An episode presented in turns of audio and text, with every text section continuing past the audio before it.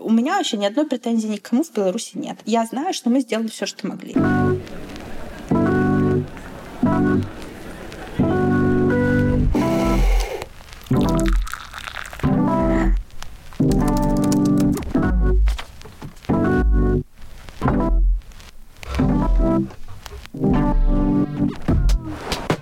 Всем привет!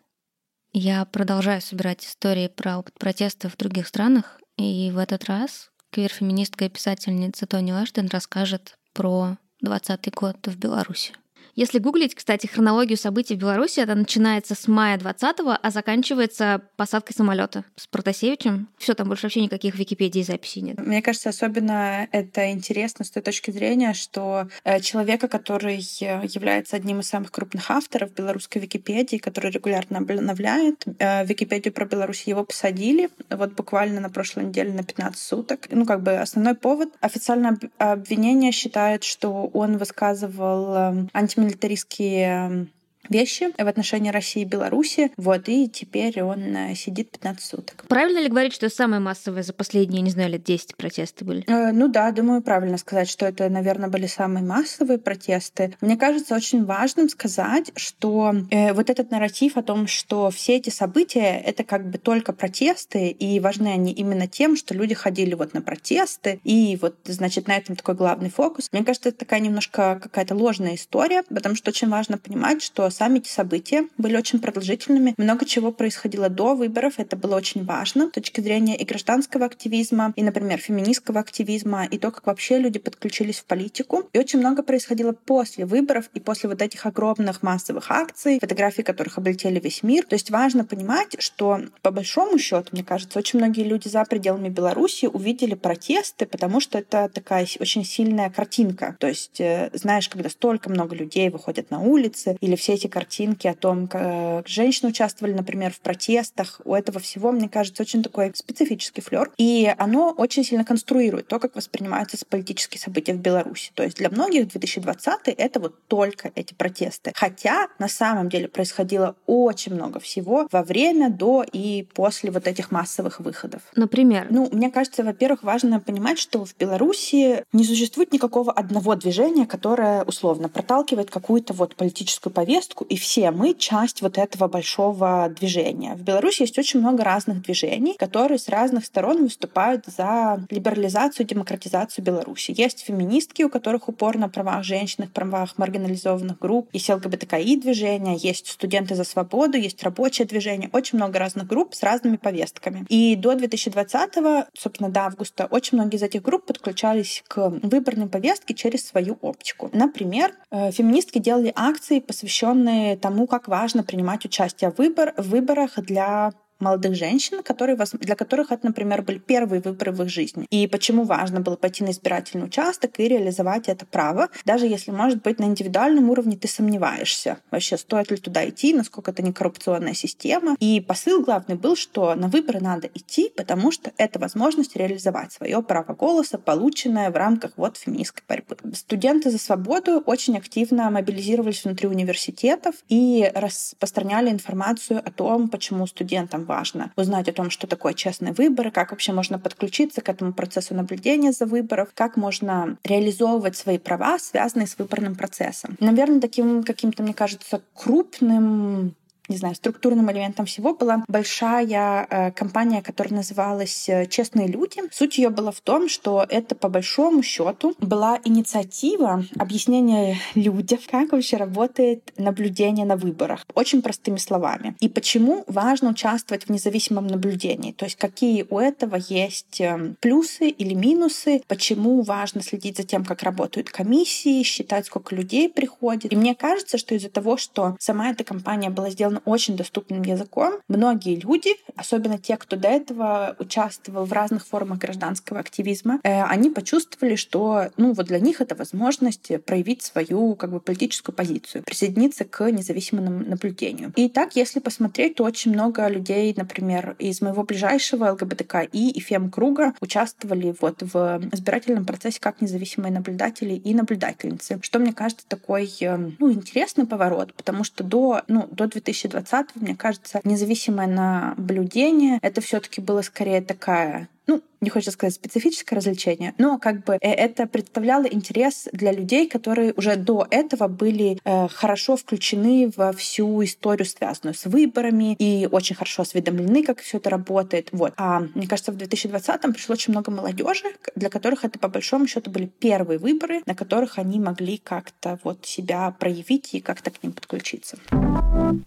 you Мне кажется, что главная разница между 2020 и другими выборами заключалась в том, насколько выросло количество людей, участвующих в выборах, например, как наблюдатели или наблюдательницы, и насколько большее количество людей вообще поняли, в чем логика обмана, понимаешь? Ну, то есть до этого все знали, что да, выборы подтасовываются, существует система коррупции, вбросов и все вот этого. Но как бы одно дело, когда ты это слышишь, и для тебя это, ну, как бы просто новость. Такой вот факт реальности. Совсем другое дело, когда ты, твои друзья, твои знакомые, вы все включены в это непосредственно и вы наблюдаете, как это происходит. Мне кажется, это имеет совсем другой эффект на людей и на то, какие истории они уносят дальше с собой. Твой близкий друг начинает тебе рассказывать, как принесли гору бюллетеней при заполненных и начали ее прямо на глазах у людей выбрасывать в урны. И ну, с учетом того, что Беларусь на самом деле небольшая страна, мне кажется, что это вот такое сарафанное радио этих историй из прямых рук, оно помогает людям ну, вообще вот прочувствовать, как работает система. Плюс, мне кажется, еще важная вещь, которая ну, изменилась в сравнении с другими выборами, что из-за того, что пришло очень много молодежи, ну, для меня это люди там до 35 лет, то есть не, не 18, не знаю, 25, а как бы достаточно большая такая социально-демографическая группа. Очень активные пользователи и пользовательницы медиа, то есть это, все, что они проживают, они как бы транслируют в социальные сети. И понятное дело, что отмахнуться так просто от информации о том, что происходит несправедливость, становится значительно сложнее. Так, ко всему прочему, мне кажется, в Беларуси вот в 2020-м был такой интересный момент. У нас публикуются списки избирательных комиссий, то есть э, видно, кто участвует в избирательной комиссии в каждом отдельном учреждении. И так как в, это, ну, как бы в 2020 году люди так очень стали активно интересоваться, так кто же те люди, которые будут подтасовывать засовывать голоса. А если ты, например, идешь голосовать в своем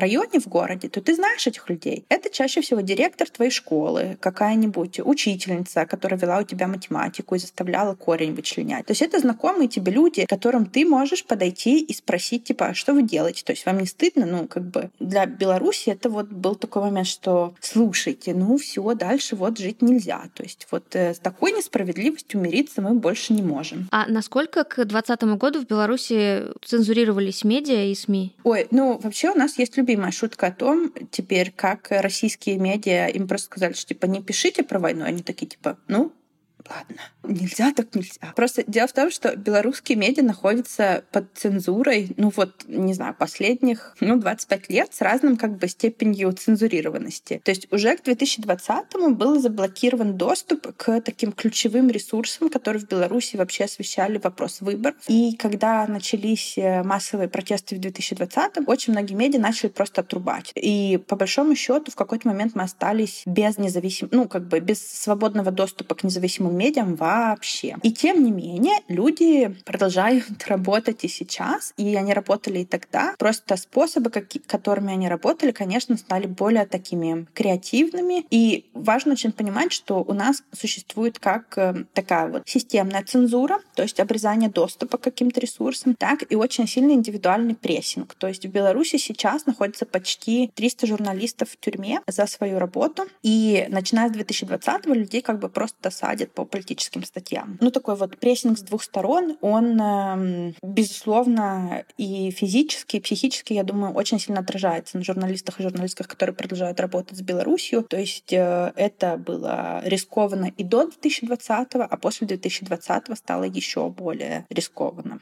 Мне еще кажется важно сказать, что в Беларуси уже на протяжении, наверное, последних лет пяти в связи с разными событиями, в принципе, достаточно хорошо развита практика использования VPN. То есть многие люди знают, как им пользоваться, что это такое. У некоторых он есть на телефоне и на ноутбуках. Ну, это, конечно, я не говорю в целом про людей в Беларуси, а скорее люди, близкие вот к какому-то активистскому движению, журналистике, к таким вот э, тем, кто как-то включен в политическую повестку. Создалось впечатление, что как-то айтишники вовлечены, люди вообще, которые умеют умеют пользоваться интернетом, быстро сорганизовались, создавали нужных ресурсов. Ну, мне не кажется, что это, ну, э, мне кажется, что это достижение только айтишников. Мне кажется, очень много белорусской самоорганизации было сделано, ну, чисто на коленке, типа дворовые чаты, которые создавались, они вообще не имели никакого отношения к IT-технологиям, а скорее были связаны с тем, что люди просто понимали, как работает функционал каких-то социальных сетей. Вместе с этим очень много реально полезных сервисов было создано белорусскими айтишниками. Мне кажется, ну вот реально эту заслугу их надо признавать, что очень много людей инвестировало свои рабочие часы, ну, рабочие, в смысле, часы работы в то, чтобы там сделать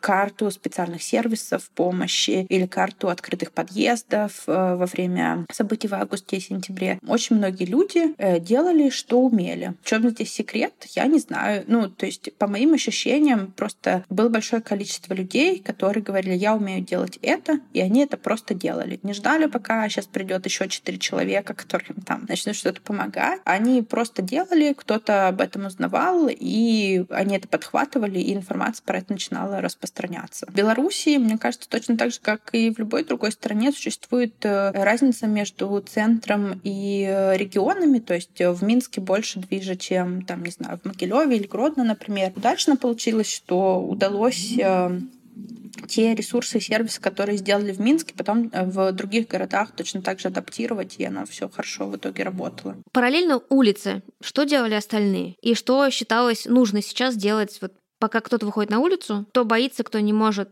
делает что? Ну, вообще они преодолевают страх и идут на улицу. Ну, как бы вот э, такая история. Мне, ну, понимаешь, тут такой момент, я бы сказала так, в моем окружении э, в 2020-м не осталось ни близких, ни далеких людей, которые бы не выходили на улицу хотя бы один раз. Мне кажется, это ощущение того, что это твой долг, оно было очень сильным. И очень важно сказать, что люди пошли на улицу не потому, что сами по себе выборы были Я лично считаю, что люди вышли на улицу, потому что стала известна информация о пытках на Крестина. И вот тут уже реально очень сложно отвертеться от того, что это твой долг выйти на улицу.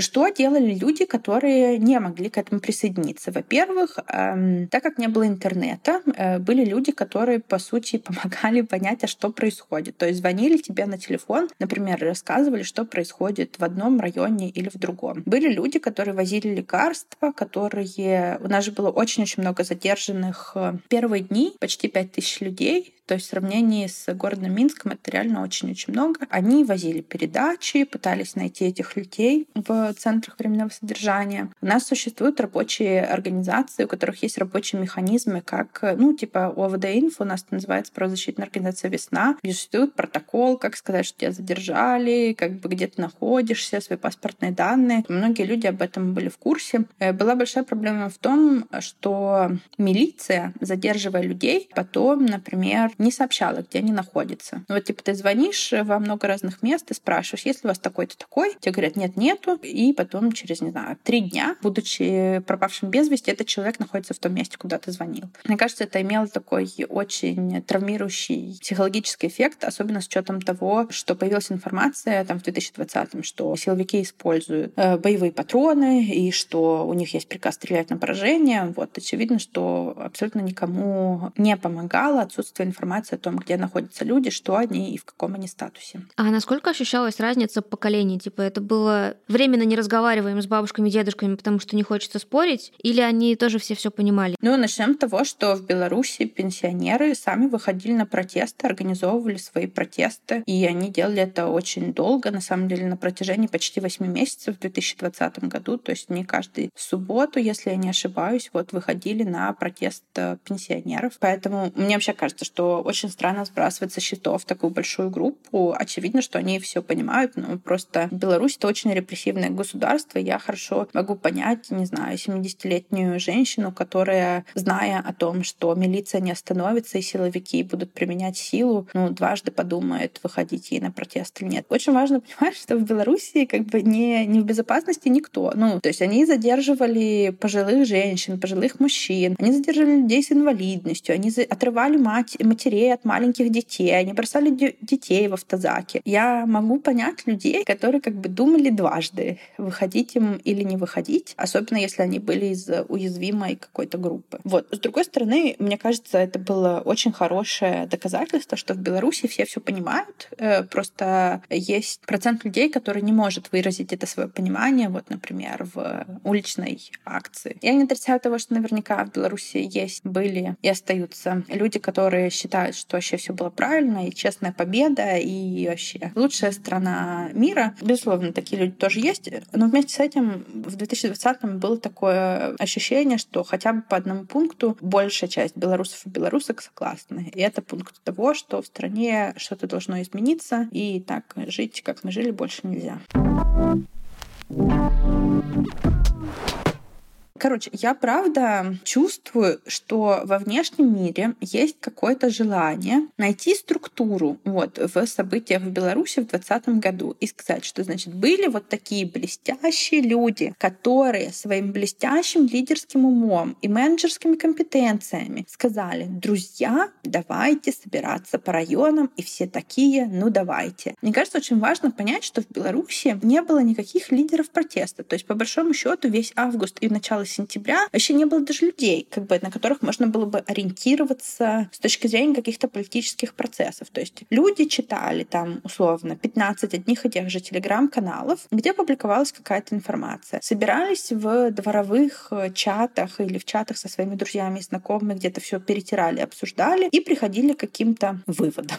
Ну вот, типа, где собираться, куда идти. Я думаю, что на самом деле это очень сильно дестабилизировало государство государственное понимание того, кого вообще надо задерживать, потому что логика белорусского государства вот такая, что типа есть лидеры протеста, их надо вычленить и как бы на корню это все прижучить. И вот если уж мы посадим типа, не знаю, 200 человек, э, которых мы считываем как лидеров протеста, тогда все как бы и задохнется. Это не сработало, потому что не было таких людей. Ну, то есть они задерживали кого-то, кого они в своих глазах считали важными фигурами. Но на самом деле они не имели никакой роли для того, будут люди выходить или не будут выходить, и какое решение они примут. И мне кажется, это оглядка и поиск вот этой вот сильной фигуры, на которую можно опереться в своих морально-этических э, стенаниях. Надо как бы понять, что таких фигур нет. Мы сами такие фигуры. Как только мы начнем узнавать самих себя как этих блестящих стратегов, лидеров мнений, людей, которые должны вести за собой толпу и вести хотя бы себя, вот как бы тогда все начнет работать. И мне в какой-то момент это показалось особенно в Беларуси важным, потому что с учетом того, насколько мало было информации, которую можно было получить, то есть насколько были недоступны социальные сети, насколько не работал интернет. Вот это, мне кажется, доверие к себе и своему близкому кругу и ощущение, что, ну, если туда не выйдет тысяча человек, то хотя бы выйдем мы в десятером. А мы в десятером — это уже как бы немало людей на самом деле. Тихановская с Колесниковой тоже не ощущали фигурами, которые как-то... Колесникова вообще не имеет никакого отношения к политике. Это блестящая женщина, которая много лет руководила важными э, независимыми культурными проектами в Минске, но она не была узнаваемой лидеркой ничего. Она не имела никакого отношения к политике. Она никогда не представляла, ну, как бы политического лидера, за которым люди шли. И они не шли за Марией Колесниковой. Они, когда она появлялась, э, все были ей очень рады, потому что она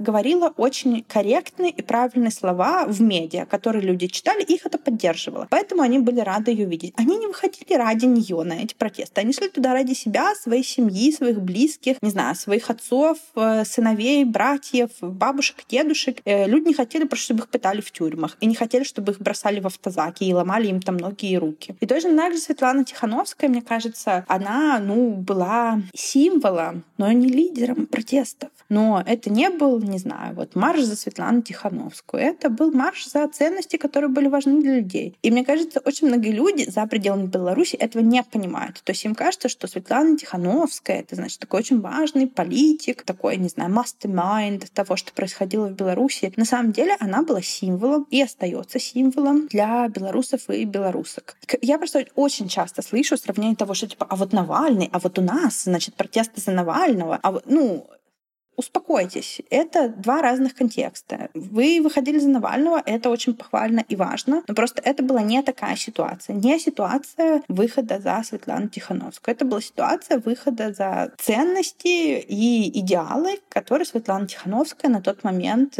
ну, как бы репрезентировала. Видела много историй про рабочие забастовки.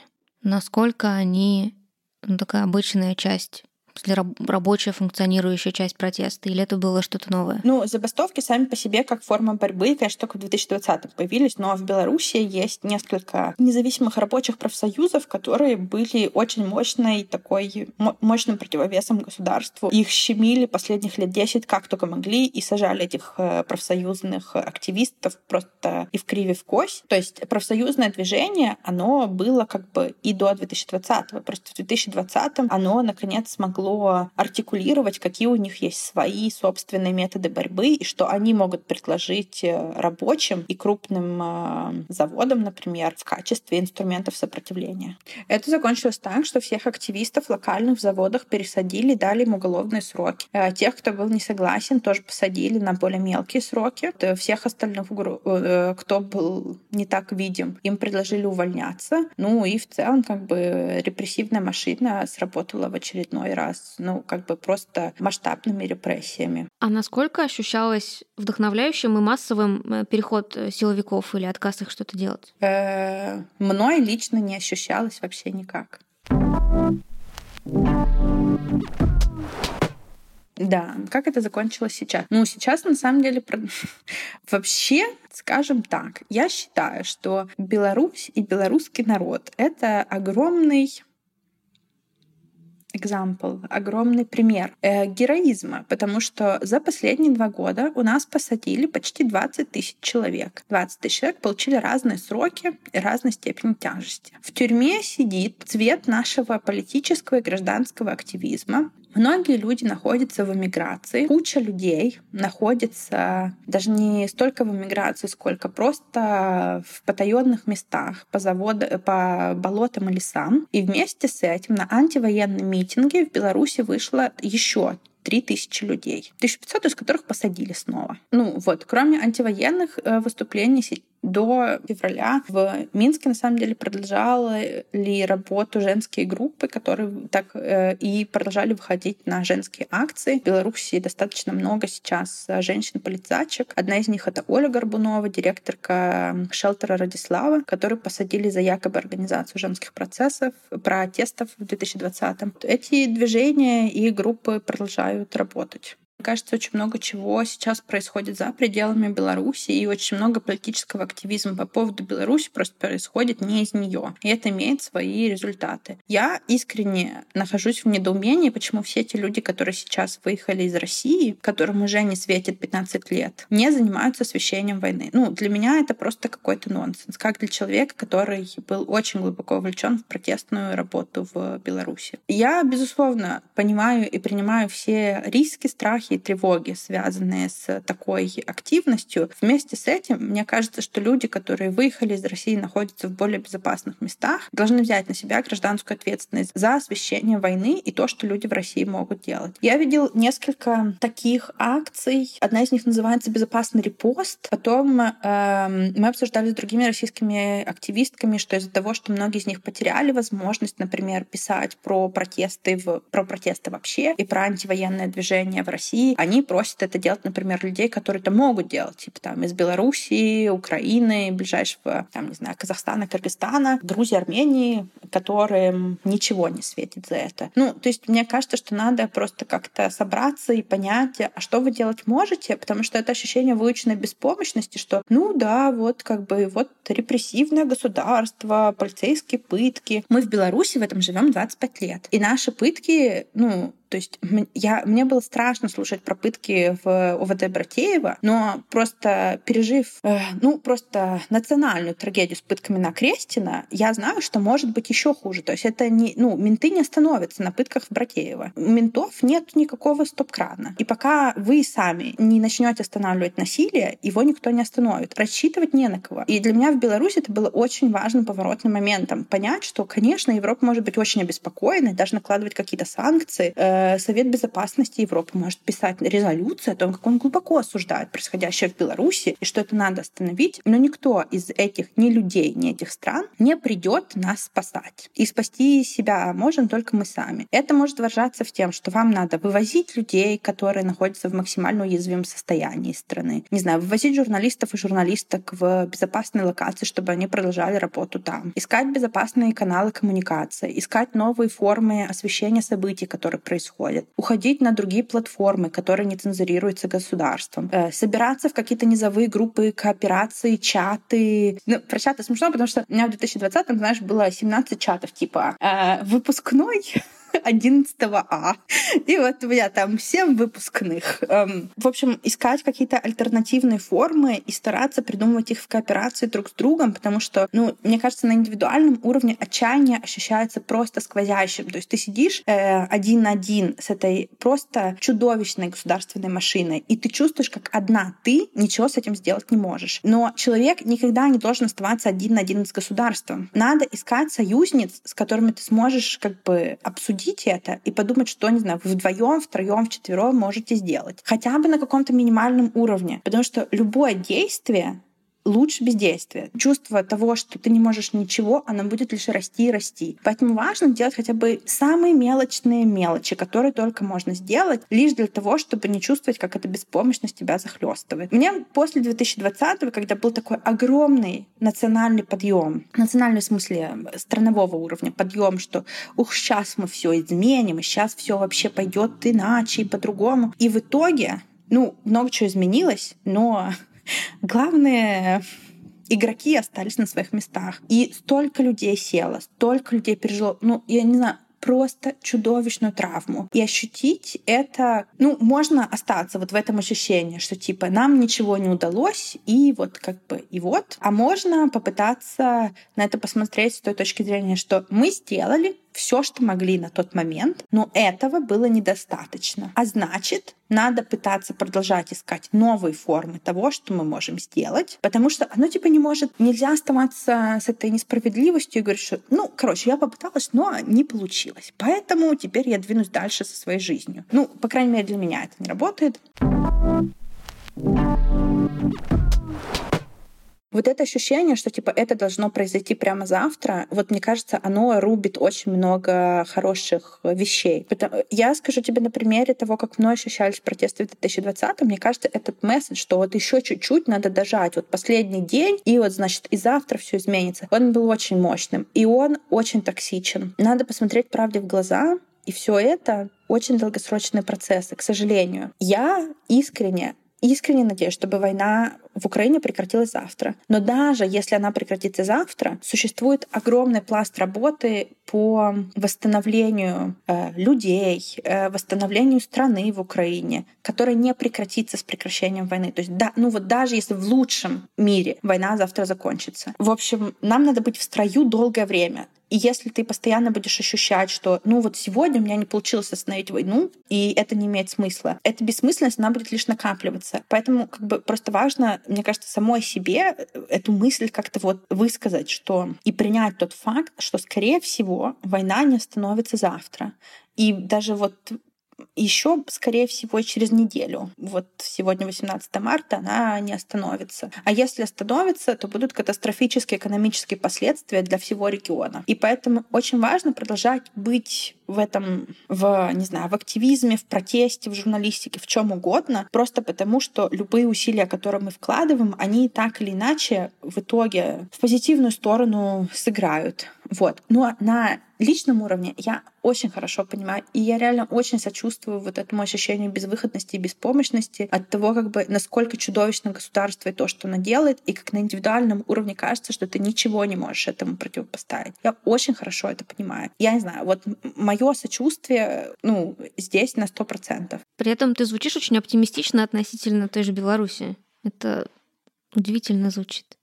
Слушай, ну, такая нельзя отчаиваться. Отчаяние — это то, чего хотят люди, находящиеся по другую сторону от нас. Они хотят, чтобы мы признали поражение, сдались и сказали типа, ну, бляха, ничего здесь не попишешь. Ну вот такова судьба селяви. Поэтому, мне кажется, очень важным сохранять это внутреннее ядро, ощущение того, что перемены возможны. Ну да, на примере Беларуси я постоянно вот как бы думая об опыте 2020-го, вот я реально говорю себе, что типа, ну, у меня вообще ни одной претензии никому в Беларуси нет. Я знаю, что мы сделали все, что могли. И в некоторых моментах сделали то, чего вообще никто не мог подумать, что мы сделаем. И мы это все сделали. И на тот момент просто оказалось, что этого недостаточно. И это окей. Иногда так в жизни бывает. Надо попробовать просто еще раз еще раз и пробовать, пока не получится. Мне с моим э, перфекционистским подходом к жизни было очень сложно смириться с этой мыслью.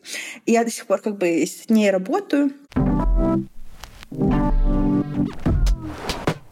Пока создается впечатление, что с Беларусью вообще все какие-то внешние комментарии четче делят Лукашенко и людей не как с Путиным и Россией. У вас есть какой-то разговор о том, насколько Беларусь ощущает себя? Ну, то есть логично, что она просто втянута Путиным в то, что происходит. Но как у вас об этом идет разговор? Есть ли, как у нас, сто оттенков разговора про коллективную вину? Да, он же, ну, как бы в активистских кругах он же идет, и он идет очень тяжело, скажем так. Понимаешь, я отвечу лишь за себя, и с моим мнением очень многие не согласны. Вот, это важно сказать. Я считаю, что э, вне зависимости от того, как бы вот, знаешь, где вы были 8 лет назад, вне зависимости от того, что вы делали в 2020 году, факт остался фактом. Лукашенко продолжил быть у власти, и продолжая быть у власти, он ввязал Беларусь в войну на стороне агрессора. Можно лично не чувствовать никакой связи с этим решением. Можно даже вот на 100% быть против этого, считать, что... Ну, я вот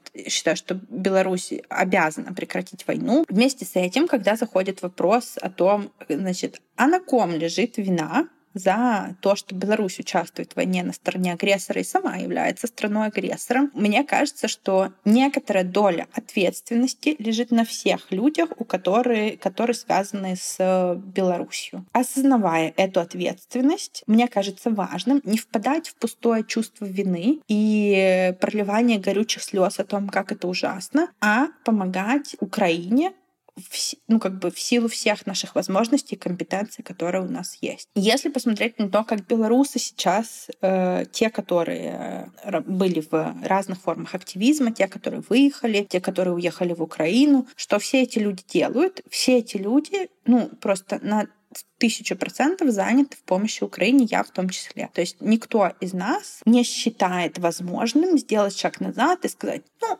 это, значит, не моя проблема, это вообще все Лукашенко начал, поэтому ничего не знаю. Просто очень важно это чувство коллективную вину или коллективную ответственность не превращать в вот это пустое переживание вины, что типа, ах, простите, пожалуйста, простите Россию, простите россиян. По большому счету никто вам этого прощения не должен. А во-вторых, мне кажется, это просто бессмысленным. Ну, типа, есть вещи, которые надо делать э, здесь и сейчас, есть люди, которым надо помогать. Можно пытаться что-то делать, можно включать подключаться вот в антивоенное сопротивление в России, можно подключаться к гуманитарной помощи в Украине очень разными способами. Там куча запросов, просто можно найти себя в тысячи разных ролей. Я искренне тяжесть, с которым идут э, все эти беседы про коллективную вину, связываю с тем, что не существует никакой эм, практики эм, исследования исторической памяти в нашем регионе, особенно в России и Беларуси. То есть политические преступления Советского Союза — это до сих пор тема, которая никак не расследована, никак не э, отрефлексирована никем, ну, как бы а, на личном уровне может быть, на уровне государства точно нет. И этот большой кусок, понимаешь, социальной дискуссия о том, кто ответственен за что, и главное, как мы восстанавливаем справедливость после того, как такие ужасные события произошли, его просто нет. Из-за чего мне кажется, что дискуссия про коллективную ответственность или коллективную вину, она превращается в такую супериндивидуализированную какую-то попытку сказать, нет, я вот точно не виноват, потому что я всегда был против Путина и против государства в России. И вообще, как вы можете меня обвинять? Я вот стоял на болотной вот с таким плакатом, вот моя фотография. У меня вот недавно была такая беседа. И важно понимать, что никто не, не хочет э, на конкретного человека эту вину возлагать. Просто очень важно понимать, что даже если вы интеллектуально или ценностно не испытываете связи с российским государством, есть какая-то доля ответственности, которая на вас все равно падает, потому что вы являетесь там гражданином или гражданкой этой страны. И это происходит вне зависимости от вашего личного отношения к существующей проблеме. Вот это моя позиция, с которой очень много людей не согласны, но как бы вот.